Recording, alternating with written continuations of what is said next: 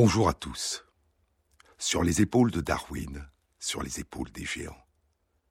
Se tenir sur les épaules des géants et voir plus loin, voir dans l'invisible, à travers l'espace et à travers le temps. Voyager.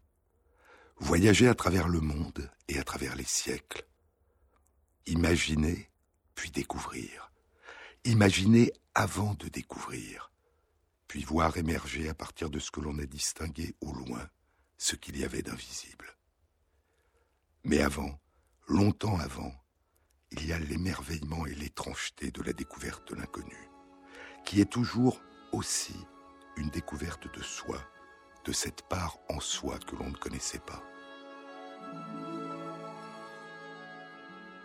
Merveilleuse nuit sur l'Atlantique cette heure qui va du soleil disparu à la lune à peine naissante, de l'ouest encore lumineux à l'est déjà sombre. Oui, j'ai beaucoup aimé la mer, cette immensité calme, ces sillages recouverts, ces routes liquides. Pour la première fois, un horizon à la mesure d'une respiration d'homme un espace aussi grand que son audace. Ô douceur des nuits, où toutes les étoiles oscillent et glissent au-dessus des mâts. Et ce silence en moi, ce silence enfin qui me délivre de tout. C'est dans les journaux de voyage d'Albert Camus, le début de son voyage aux États-Unis, de mars à mai 1946. Puis il y aura le voyage en Amérique du Sud, de juin à août 1949. Le 7 juillet, je regarde le soleil se coucher. À ce moment, la mer est rose à bâbord, bleue à tribord. Nous marchons sur une étendue sans limite. Il n'y aura pas de terre avant Rio.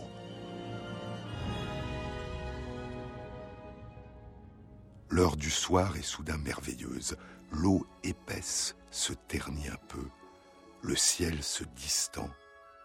Et à l'heure du plus grand apaisement, des centaines de marsouins surgissent des eaux, caracolent un moment et fuient vers l'horizon sans homme. Eux partis, c'est le silence et l'angoisse des mers primitives. Après le dîner, je reviens devant la mer, à l'avant du bateau. Elle est somptueuse, lourde et brodée.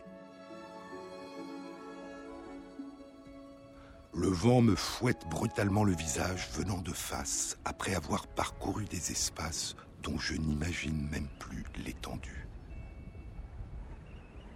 Un demi-siècle plus tôt, à la fin de l'année 1899, midi dans la mer Rouge, de la lumière, de la lumière. Le capitaine de frégate Julien Viau est parti de Marseille, a traversé le canal de Suez et vogue en direction de Ceylan.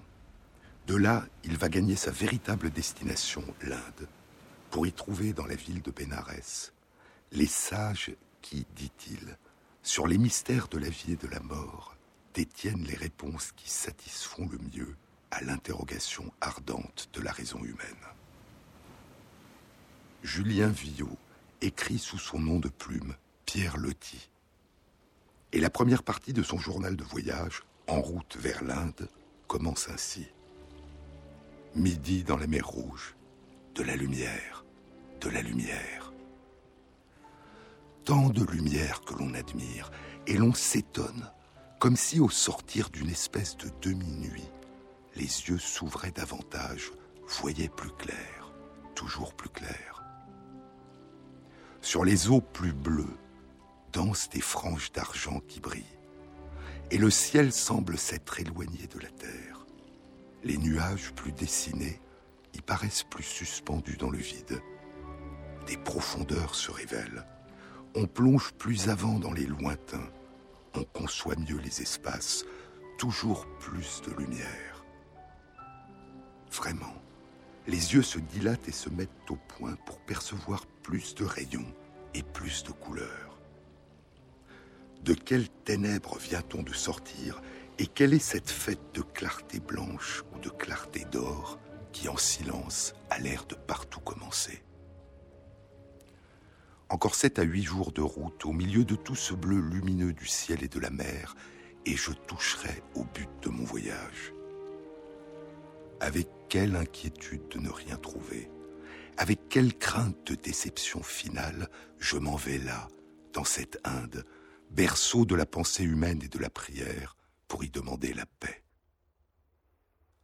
Il y a des voyages dont on ne revient pas, où l'on se découvre et où l'on se perd.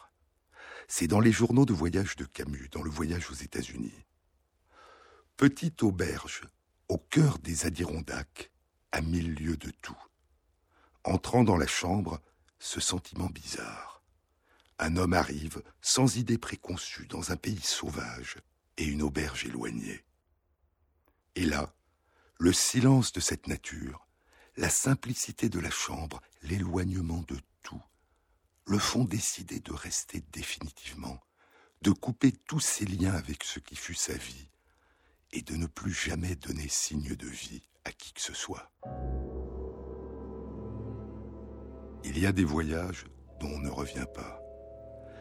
La mer l'a complètement transformé en quelque chose de riche et d'étrange.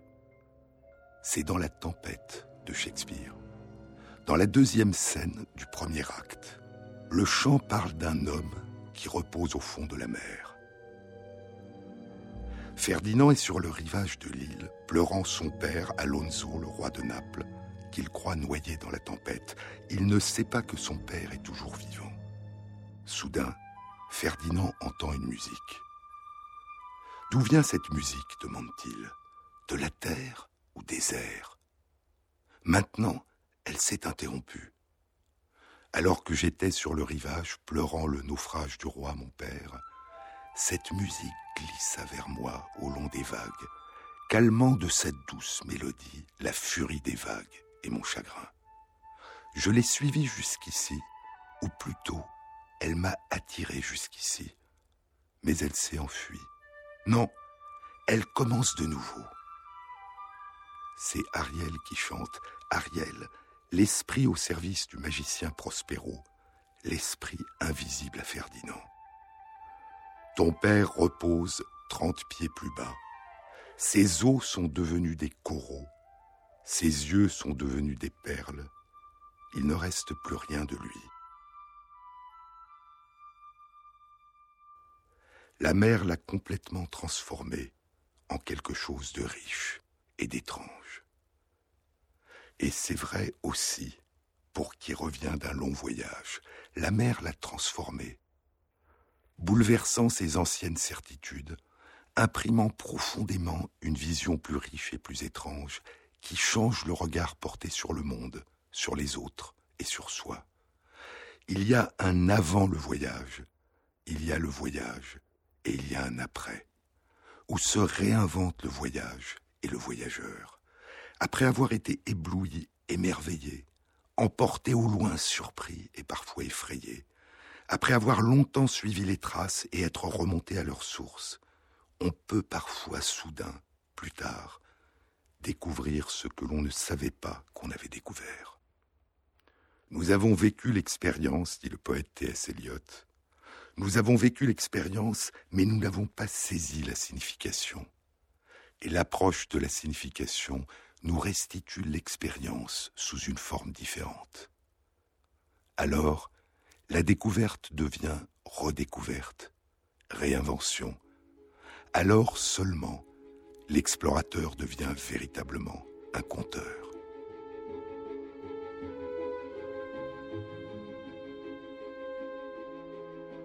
Sur les épaules de Darwin, Jean-Claude Amezen sur France Inter. La mer l'a complètement transformé en quelque chose de riche et d'étrange. Ces vers de Shakespeare pourraient décrire l'effet qu'a eu sur le jeune Darwin son long voyage autour du monde. Je vous ai déjà parlé de l'importance qu'avaient eu pour Darwin les livres qu'il avait lus avant son départ, et notamment les récits de voyage d'Alexander von Humboldt, qui le faisait rêver alors qu'il étudiait au Collège du Christ, dont il lisait des passages à voix haute à son professeur de botanique John Henslow, et dont il connaissait des passages entiers par cœur. Voyage aux régions équinoxiales du nouveau continent, fait en 1799, 1800, 1801, 1802, 1803 et 1804 par Alexandre de Humboldt et Aimé Bonplan, rédigé par Alexandre de Humboldt. Sur le Beagle, Darwin a emporté les sept volumes de la traduction du livre en anglais. Il y a aussi, je vous le disais, le premier volume du grand livre du géologue Charles Lyell qui venait d'être publié un an avant son départ, Les principes de géologie. Le second volume sera publié en 1832 et il le recevra au mois de juillet lors d'une escale du Beagle à Montevideo. Le troisième et dernier volume sera publié en 1833 et il le recevra au milieu de l'année 1834. Mais Darwin emporte aussi dans sa mémoire un tout autre livre qu'il a lu avec passion et qui l'a profondément marqué. Le livre avait été publié en 1802, sept ans avant sa naissance, et son auteur, William Paley, est mort depuis un quart de siècle. Le livre a connu en Angleterre un immense succès. Paley est un homme d'église, et son livre s'intitule La théologie naturelle, évidence de l'existence et des attributs de la divinité collectés à partir des apparences de la nature. Je ne pense pas que j'ai jamais admiré un livre plus que la théologie naturelle de Paley, écrira beaucoup plus tard Darwin. Je pouvais auparavant presque le réciter par cœur. Il y a deux livres dont il dira qu'il pouvait presque les réciter par cœur, les récits des voyages de von Humboldt et la théologie naturelle de Paley. Supposons que j'ai découvert une montre sur le sol. Ainsi débute le livre de Paley.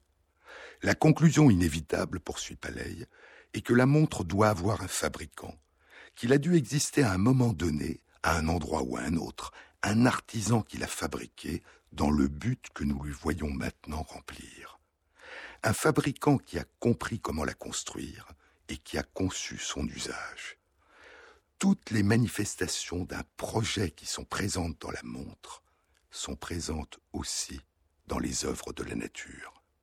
Et encore, la preuve que l'œil a été créé pour voir est exactement de même nature que la preuve qui permet de démontrer que le télescope a été créé pour aider l'œil à voir. Et ce projet du Créateur, visible dans la nature, ajoutait Paley, témoigne d'une promesse. Les charnières des ailes d'un perce-oreille et les articulations de ses antennes, écrivait-il, sont aussi précisément façonnées que si le Créateur n'avait rien eu d'autre à terminer. Nous ne voyons aucun signe de diminution d'attention de sa part, qui serait due à la multiplicité des objets créés ou à une distraction de sa pensée qui serait due à leur variété. Nous n'avons par conséquent aucune raison de craindre d'être oubliés, ignorés ou négligés par le Créateur. cet ancien argument du projet dans la nature, qui me semblait auparavant si convaincant, écrira Darwin dans son autobiographie, plus de 40 ans après son voyage. Mais il y a, durant son long périple autour du monde, non seulement les livres que Darwin a emportés avec lui et ceux qu'il a inscrits dans sa mémoire, non seulement les livres qu'il commande à ses proches en Angleterre et qu'il recevra durant les escales du navire, mais aussi tous les livres que le capitaine Fitzroy et ses officiers ont assemblés sur le bateau depuis le premier voyage du Beagle en Amérique du Sud, de 1826 à 1829. Une véritable bibliothèque. Tous les livres sont sur les étagères de la petite cabine de poupe de 9 mètres carrés à l'arrière du bateau que Darwin partage avec deux hommes de l'équipage.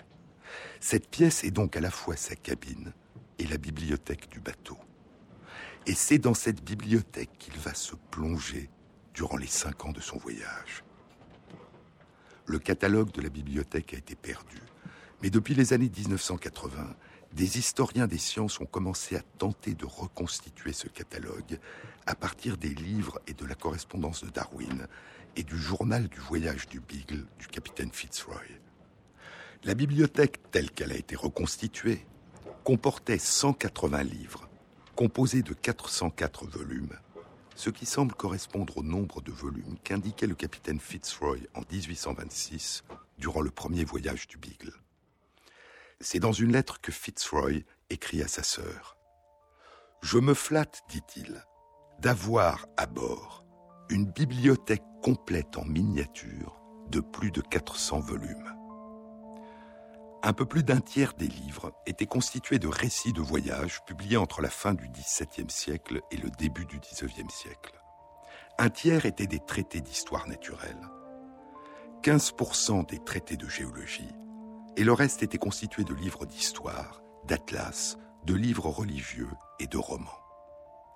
Un tiers des livres étaient écrits en langue étrangère, une quarantaine en français, dont le voyage à l'île de France, à l'île de Bourbon et au cap de Bonne-Espérance de Bernardin de Saint-Pierre, le journal historique d'un voyage de Pernetti, et le règne animal distribué d'après son organisation pour servir de base à l'histoire naturelle des animaux du paléontologue Georges Cuvier.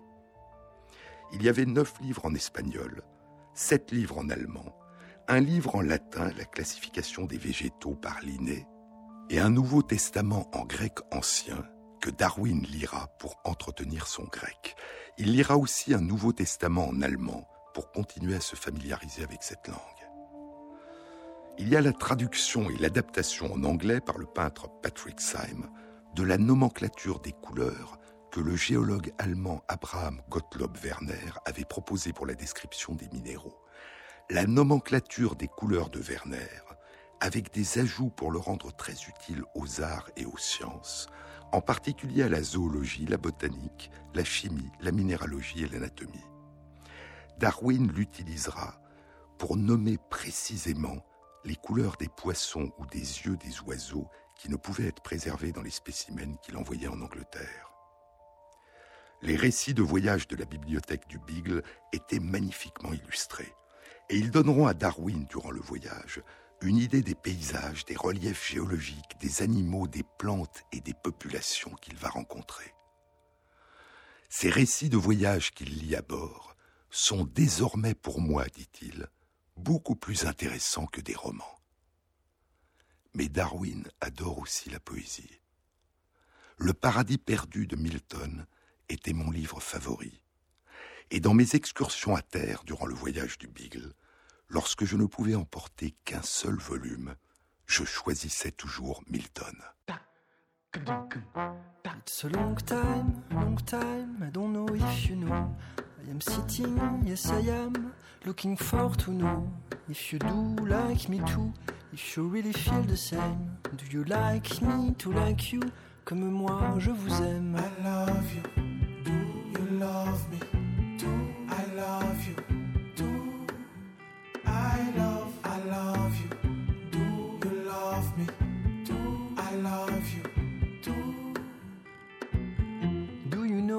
I don't know, do you know how much I care? Care of you, I do so, je ne sais pas si je suis clair.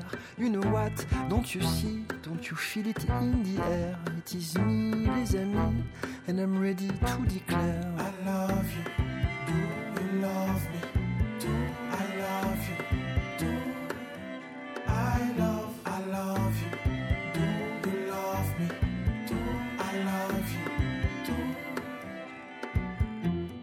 Mon amour. Je ne connais pas bien l'histoire. Je ne sais pas quand elle court. Je ne sais pas si je peux la croire. I'm not sure, ça c'est sûr. Que tu m'aimes et puis c'est tout. I'm not sure, mon amour. D'avoir toujours rendez-vous.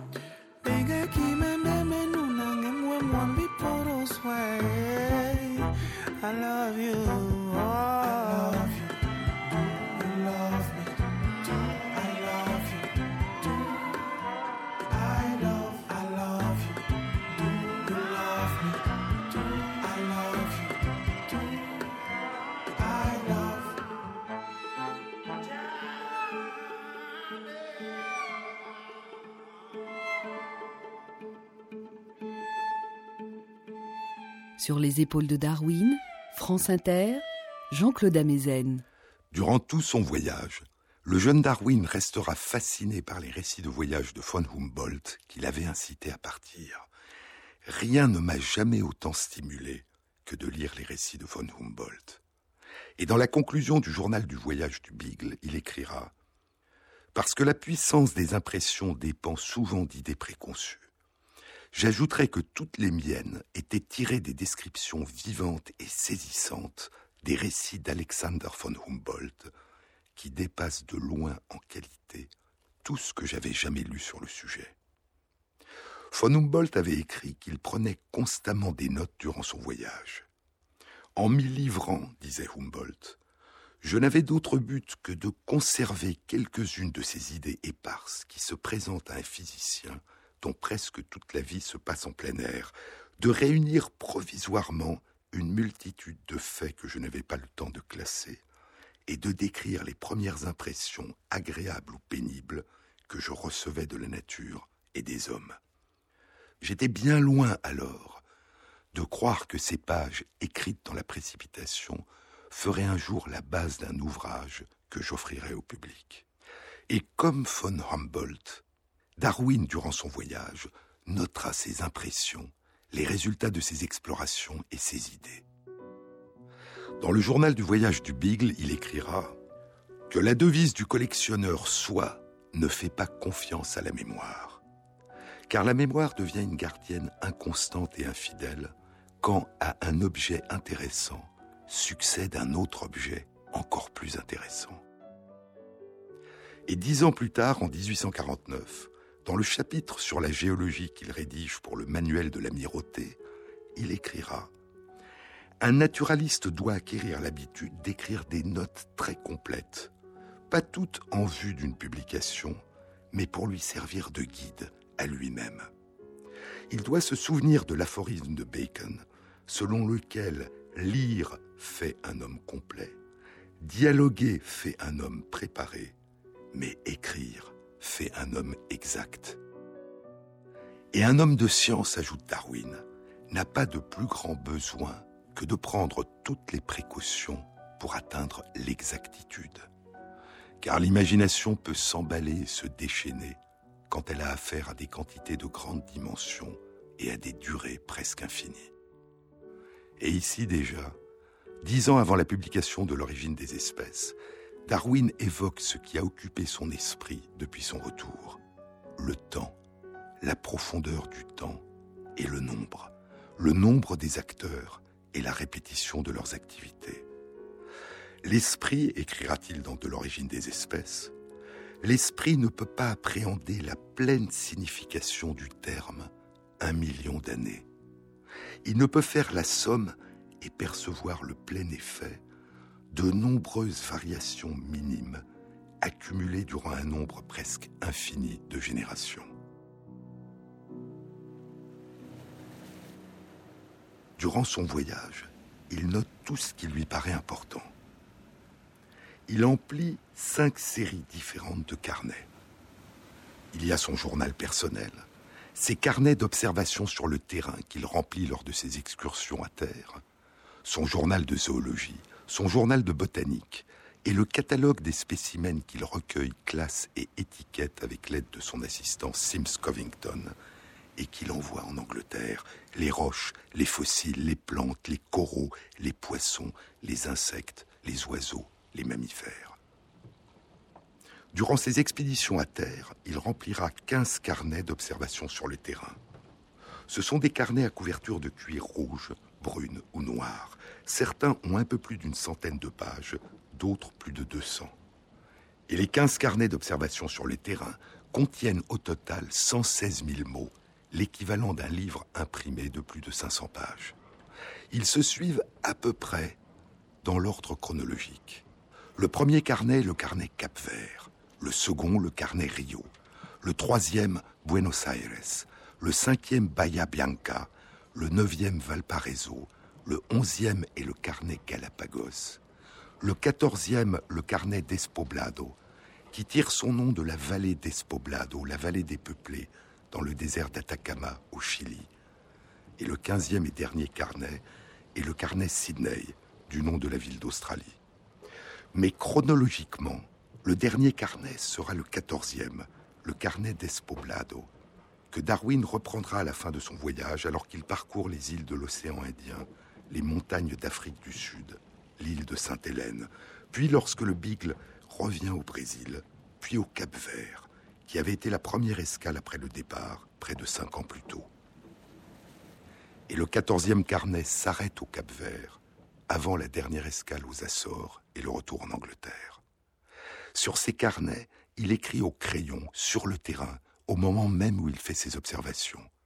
Puis, lorsqu'il revient à bord du Beagle, il recopie ses notes à l'encre et en développe des passages dans son journal zoologique, son journal botanique et son journal personnel.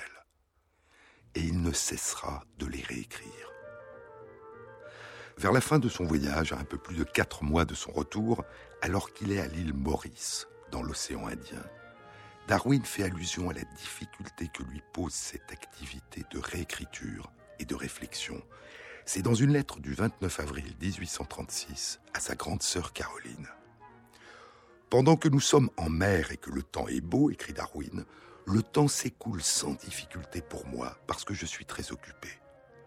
Mes occupations consistent à réarranger mes anciennes notes géologiques. Le réarrangement consiste généralement à les réécrire entièrement. Je suis en train maintenant de commencer à découvrir la difficulté à exprimer mes idées sur le papier. Tant que cela consiste uniquement en des descriptions, c'est assez facile. Mais quand le raisonnement entre en jeu, pour établir une relation exacte, être clair et écrire avec une relative aisance, cela représente pour moi, comme je l'ai dit, une difficulté dont je n'avais aucune idée. Beaucoup plus tard, il reviendra sur cette difficulté dans son autobiographie. J'ai toujours autant de difficultés, écrira Darwin, à m'exprimer de façon claire et concise. Et cette difficulté m'a causé une grande perte de temps. Mais elle a eu l'avantage en compensation de me forcer à penser longuement et avec intensité à chaque phrase. Et ainsi j'ai souvent été amené à remarquer des erreurs dans les raisonnements et dans mes propres observations et dans celles des autres. Il semble y avoir une sorte de fatalité dans mon esprit qui me conduit à présenter tout d'abord mes affirmations et mes propositions dans une formulation fausse ou bizarre. Il y a dans les carnets qu'il a remplis durant son voyage de très nombreux dessins, des cartes, des relevés de la géologie des terrains, des dessins d'animaux, d'habitations et un autoportrait. Darwin note tout ce qui retient son attention. Dans un style télégraphique, où les descriptions se mêlent aux impressions, la science à l'émotion et à la poésie. Des cordes entrelacées de cordes, note Darwin dans son carnet Rio. C'est le 17 avril 1832, dans une forêt. Des cordes entrelacées de cordes, des tresses pareilles à une chevelure, de beaux papillons. Silence, Hosanna. Puis, sans transition, comportement des grenouilles comme ceux des crapauds, sauts lents, couleurs cuivrées deviennent plus pâles, serpent corail. Mais il n'y a pas que des descriptions de la splendeur étrange de la nature. Au printemps 1835, au Pérou, et atteint Lima mercredi matin par diligence, route sans intérêt et passer les portes de Lima, ville splendide, pour le nombre d'églises peintes, pareilles à des rochers. Mais tout est dépassé par la beauté des dames, semblables à des sirènes. N'ai pas pu détacher mon regard d'elles. Quatre ans plus tard, dans son journal du voyage du Beagle, cette brève note deviendra un plus long passage où Darwin, avec le recul, évoque son enthousiasme et sa fascination en y mêlant l'humour. Il y a deux choses à Lima, écrit-il, que tous les voyageurs ont mentionnées. Les dames tapadas, les dames couvertes, cachées, ou dissimulées dans les sayas et manta, les jupons et mantilles, et le fruit nommé chirimodia, le fruit du chérimolier. Pour moi, les premières sont aussi belles que les seconds sont délicieux. Les robes élastiques moulent étroitement la silhouette et obligent les dames à marcher à petits pas, ce qu'elles font avec grande élégance, révélant des bas de soie et de très jolis pieds. Elles portent un voile de soie noire qui est fixé dans le dos autour de la taille, remonté par-dessus la tête et tenu par les mains devant le visage, ne laissant qu'un œil découvert. Mais cet œil est si noir et si brillant, et a une telle capacité de mouvement et d'expression, que son effet est très puissant. Les dames sont tellement métamorphosées qu'au début, j'ai ressenti une surprise aussi grande que si je me trouvais au milieu de jolies sirènes. Et certainement, elles méritent d'être regardées plus que toutes les églises et tous les bâtiments de Lima. Deuxièmement, ajoute Darwin, en ce qui concerne le chilimoya, c'est un fruit très délicieux.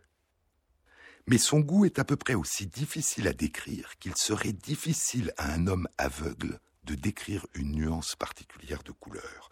Ce n'est ni un fruit nourrissant comme la banane, ni un fruit rafraîchissant comme l'orange ou la pêche, mais c'est un fruit très bon et très grand, et c'est tout ce que j'ai à en dire.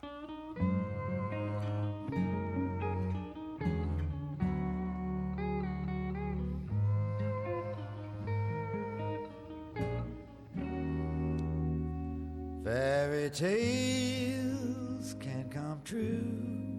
It can happen to you if you're young at heart.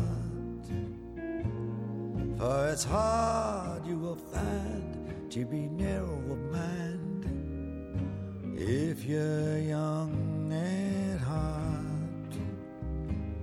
You can go to extremes with impossible schemes. You can laugh when your dreams fall apart at the seams.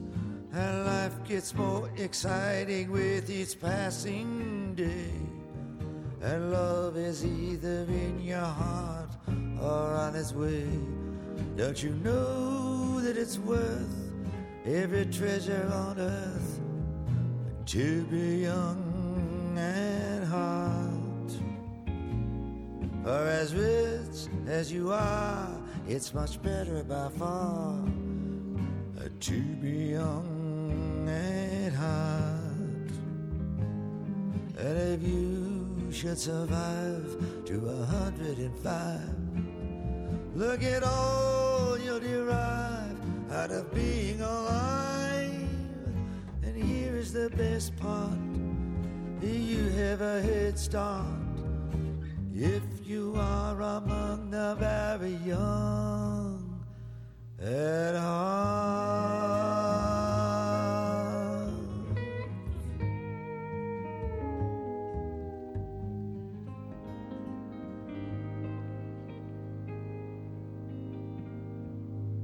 Jean-Claude Amezen sur France Inter.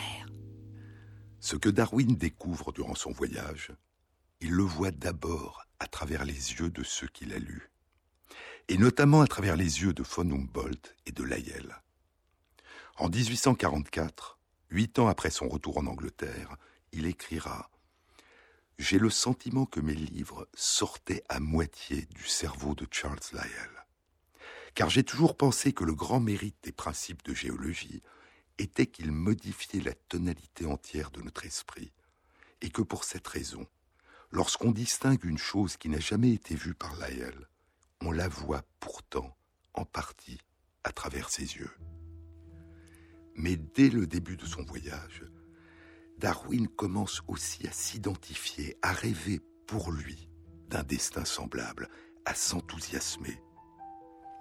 Trois semaines après son départ d'Angleterre, alors qu'il est en train d'explorer Santiago, la plus grande île volcanique de l'archipel du Cap-Vert, à près de 500 km au large des côtes de l'Afrique de l'Ouest, il racontera dans son autobiographie le moment où il s'imagine pour la première fois écrivant son propre livre de géologie. Cela a été pour moi un moment mémorable. Et avec quelle précision je peux convoquer dans mon esprit la falaise basse de lave volcanique contre laquelle je me tenais, avec la chaleur du soleil, quelques plantes du désert étranges qui poussaient près de là, et des coraux vivants déposés à mes pieds par la marée. Il est passionné par la géologie. En mai 1832, cinq mois après son départ, alors qu'il est au Brésil, Dans une lettre à l'un de ses cousins, il écrit Faire de la géologie, c'est comme le plaisir du jeu, du pari.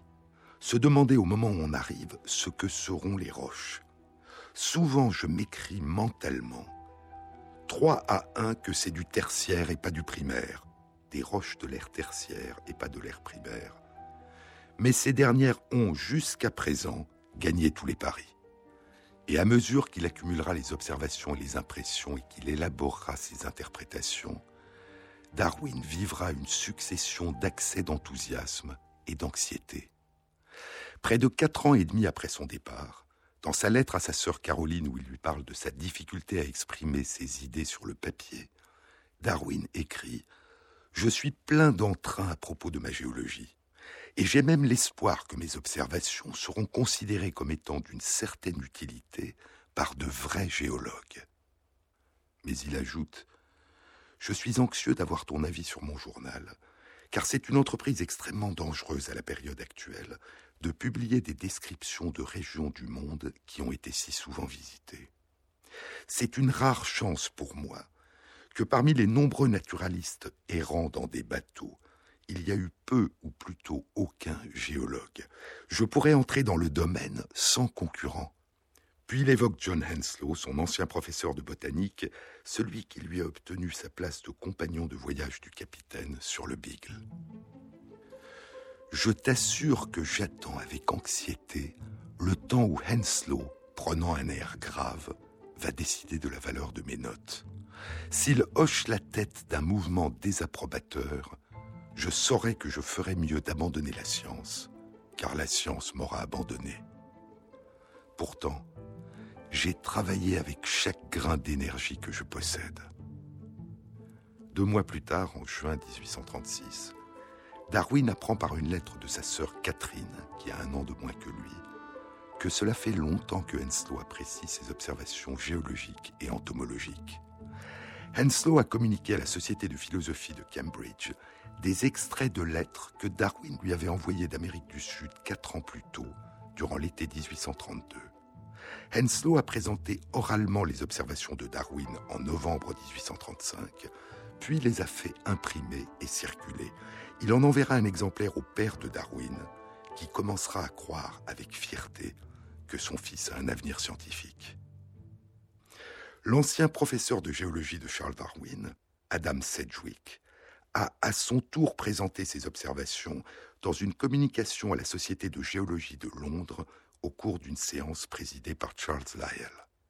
Et ainsi, avant même son retour, les anciens professeurs de Darwin ont fait en sorte qu'il commence à être connu de certains milieux scientifiques. Lorsqu'il reçoit la lettre de sa sœur, Darwin est d'abord horrifié. Il n'avait pas été prévenu et n'a pu ni se relire ni se corriger. Puis il est gagné par la joie. Après avoir lu cette lettre, écrira Darwin, j'ai escaladé les montagnes d'Ascension en bondissant et j'ai fait résonner les roches volcaniques sous mon marteau géologique. Les extraits de ces lettres qui avaient été communiquées étaient emplis d'un sentiment de découverte, de fougue et d'humour. Sur la côte, j'ai pris plusieurs spécimens d'un poulpe qui possédait une capacité des plus merveilleuses de changer de couleur, à l'égal de n'importe quel caméléon, et qui adaptait à l'évidence ces changements de couleur à la couleur du sol au-dessus duquel il passait. Il y a aussi une fierté évidente. J'ai examiné très attentivement un cariophilia, un corail, et si mes yeux n'étaient pas ensorcelés, les descriptions antérieures n'ont pas la moindre ressemblance avec l'animal. Et plus loin, si ce que l'on m'a dit à Londres est vrai, à savoir qu'il n'y a pas de petits insectes dans les collections en provenance des tropiques, je dis aux entomologistes de se préparer et de tenir leurs plumes prêtes à décrire. J'ai pris des insectes aussi petits, si ce n'est encore plus petits qu'en Angleterre, des idorpories, des hygrotis, des hydrobilles, des psélaphies, des staphylini, des curculiones, des bembidia, etc., etc. Il est extrêmement intéressant d'observer les différences en termes de genre et d'espèces par rapport à ceux que je connais, mais c'est beaucoup moins que ce que j'avais espéré. Il y a aussi Humboldt, toujours. À Bahia, Les lits de pegmatite et de gneiss, de roches, sont orientés dans la même direction que celle que Humboldt avait décrite comme prédominante en Colombie, à une distance de 2000 km d'ici. Et il y a l'émerveillement. À cette minute même, nous sommes à l'ancre, dans l'embouchure du fleuve. Et quelle étrange scène c'est. Tout est en flammes, le ciel avec des éclairs, l'eau avec des particules lumineuses, et les mâts eux-mêmes ont leur sommet ponctué d'une flamme bleue.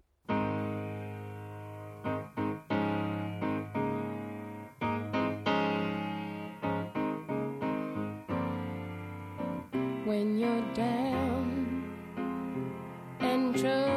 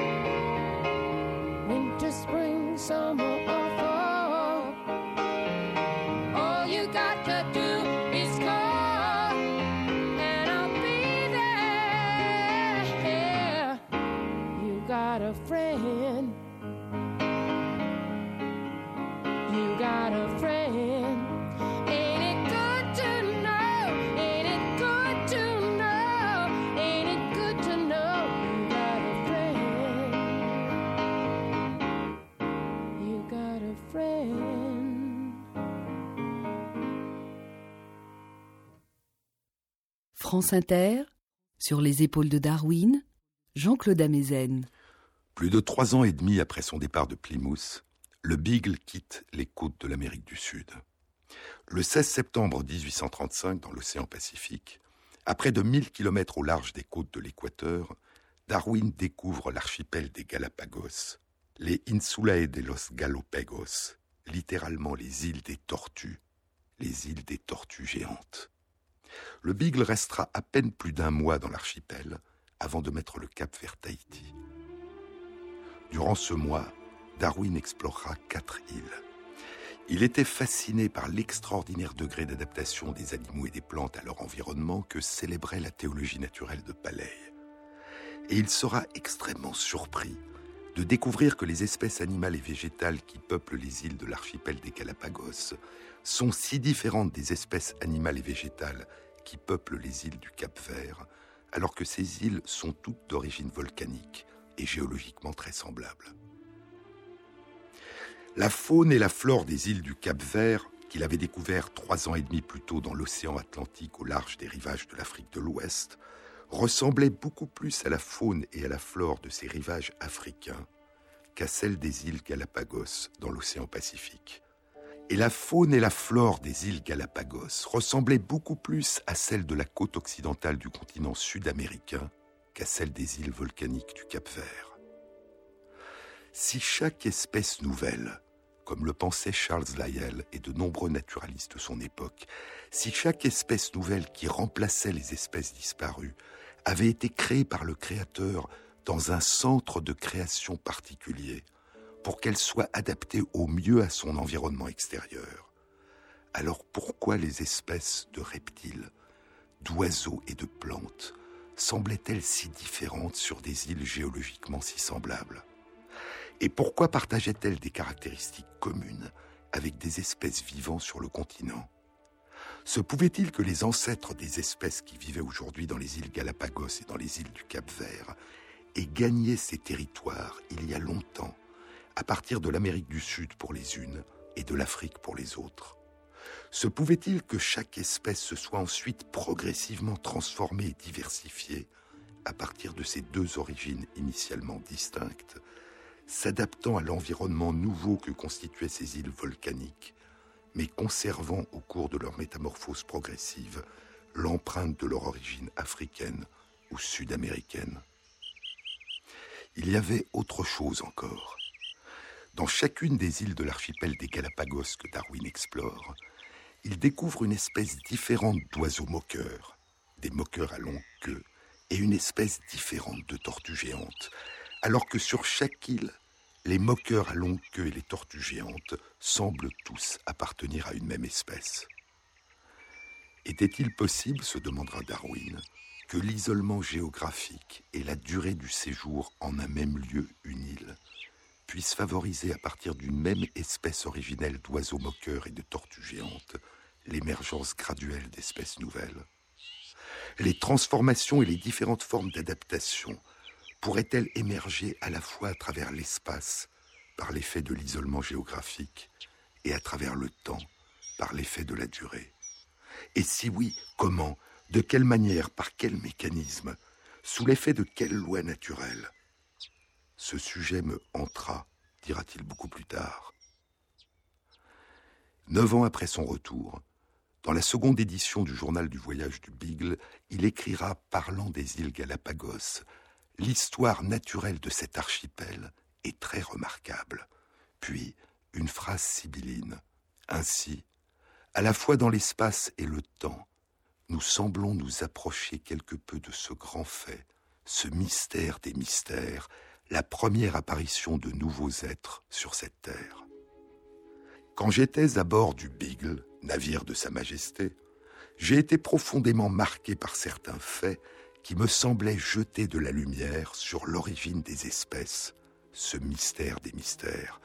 Ainsi débute de l'origine des espèces. Il revient d'un long tour du monde, porteur, dit-il, de lumière sur ce mystère des mystères. Mais contrairement à ce que suggère le journal du voyage du Beagle et la première phrase de l'origine des espèces, Darwin n'avait encore, à la fin de son voyage, pas la moindre idée précise sur le mystère des mystères. À mon retour, poursuit-il, il m'a paru en 1837 que quelque chose pourrait peut-être être réalisé à propos de cette question par une accumulation patiente de toutes sortes de faits et par une réflexion patiente sur ces faits. Il était évident, écrira Darwin dans son autobiographie, il était évident que de nombreux faits pouvait être expliqué en supposant que les espèces subissent des modifications graduelles. Et ce sujet me entra. J'avais toujours été très impressionné par de telles adaptations, et jusqu'à ce qu'elles puissent être expliquées, il me semblait presque inutile de tenter de démontrer à l'aide de preuves indirectes que les espèces avaient été modifiées. Ce que Darwin appelle des preuves indirectes ce sont les faits qui plaident en faveur de l'existence d'une transmutation, d'une évolution des espèces.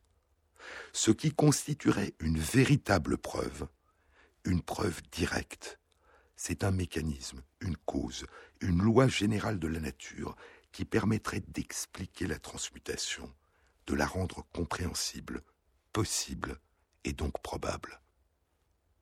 Le véritable mystère des mystères, c'est le mécanisme qui rend pensable et possible l'évolution de la diversité du vivant à partir d'une généalogie et d'une origine commune.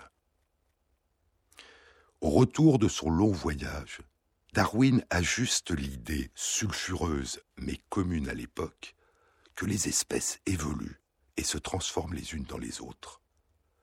Mais l'élucidation du mystère viendra en Angleterre durant les deux années qui suivront son retour. Les pinsons des Galapagos, qui deviendront célèbres et qu'on appellera les pinsons de Darwin, il semble ne leur avoir accordé aucun intérêt particulier ni dans ses carnets à bord du Beagle, ni dans la première édition de son journal du voyage du Beagle. Ce qui l'a frappé, c'est la diversité des oiseaux moqueurs et des tortues géantes. Et il ne commencera à prêter attention à la diversité des pinsons que plus tard. Et nous le découvrirons dans une autre émission. Neuf mois après son retour en Angleterre, en juillet 1837, Darwin commence à rédiger une nouvelle série de carnets, ses carnets secrets, dans lesquels il élabore sa théorie de l'évolution du vivant. Dans son journal, en juillet 1837, il écrit Et commencé le premier carnet concernant la transmutation des espèces, et était profondément frappé depuis environ quatre mois par les caractéristiques des fossiles d'Amérique du Sud et par les différentes espèces vivant dans l'archipel des Galapagos. Ces faits, et en particulier le dernier, sont l'origine de toutes mes idées. Un an et demi plus tard, à la fin de l'année 1838, il a fini de tracer les grandes lignes de sa théorie. Il a 29 ans et il gardera sa théorie secrète pendant 20 ans. Le jeune Darwin est revenu de son long périple, du lointain, d'un autre monde, dira-t-il dans le récit de son voyage, avec des questions nouvelles. Mais c'est son pays natal, l'Angleterre, et la culture de son pays qui sera le creuset, le terreau, d'où émergera la véritable reformulation des questions, puis les réponses. Deux économistes de la fin du XVIIIe siècle, quelques contemporains, un géologue, des amis naturalistes, et des éleveurs et des jardiniers de son temps, telles seront les sources principales de l'élucidation par Darwin du mystère des mystères. Telles seront les grilles de lecture qui lui permettront de réinterpréter de manière radicalement nouvelle la diversité des données et des théories accumulées par les naturalistes, depuis Buffon, Linné, puis Cuvier, Lamarck, Geoffroy Saint-Hilaire, et les observations qu'il a faites au cours de son voyage. Le monde lointain a été un sujet d'émerveillement, de questionnement, de remise en cause et de réflexion. Mais la réponse est chez soi, dans la façon, au retour, à partir de sa culture familière, de repenser l'exotisme, de redécouvrir ce que l'on avait déjà découvert, de le réinventer. Nous n'aurons de cesse d'explorer, T.S. Eliot. Nous n'aurons de cesse d'explorer, et la fin de toutes nos explorations sera d'arriver à l'endroit d'où nous sommes partis et de connaître le lieu pour la première fois.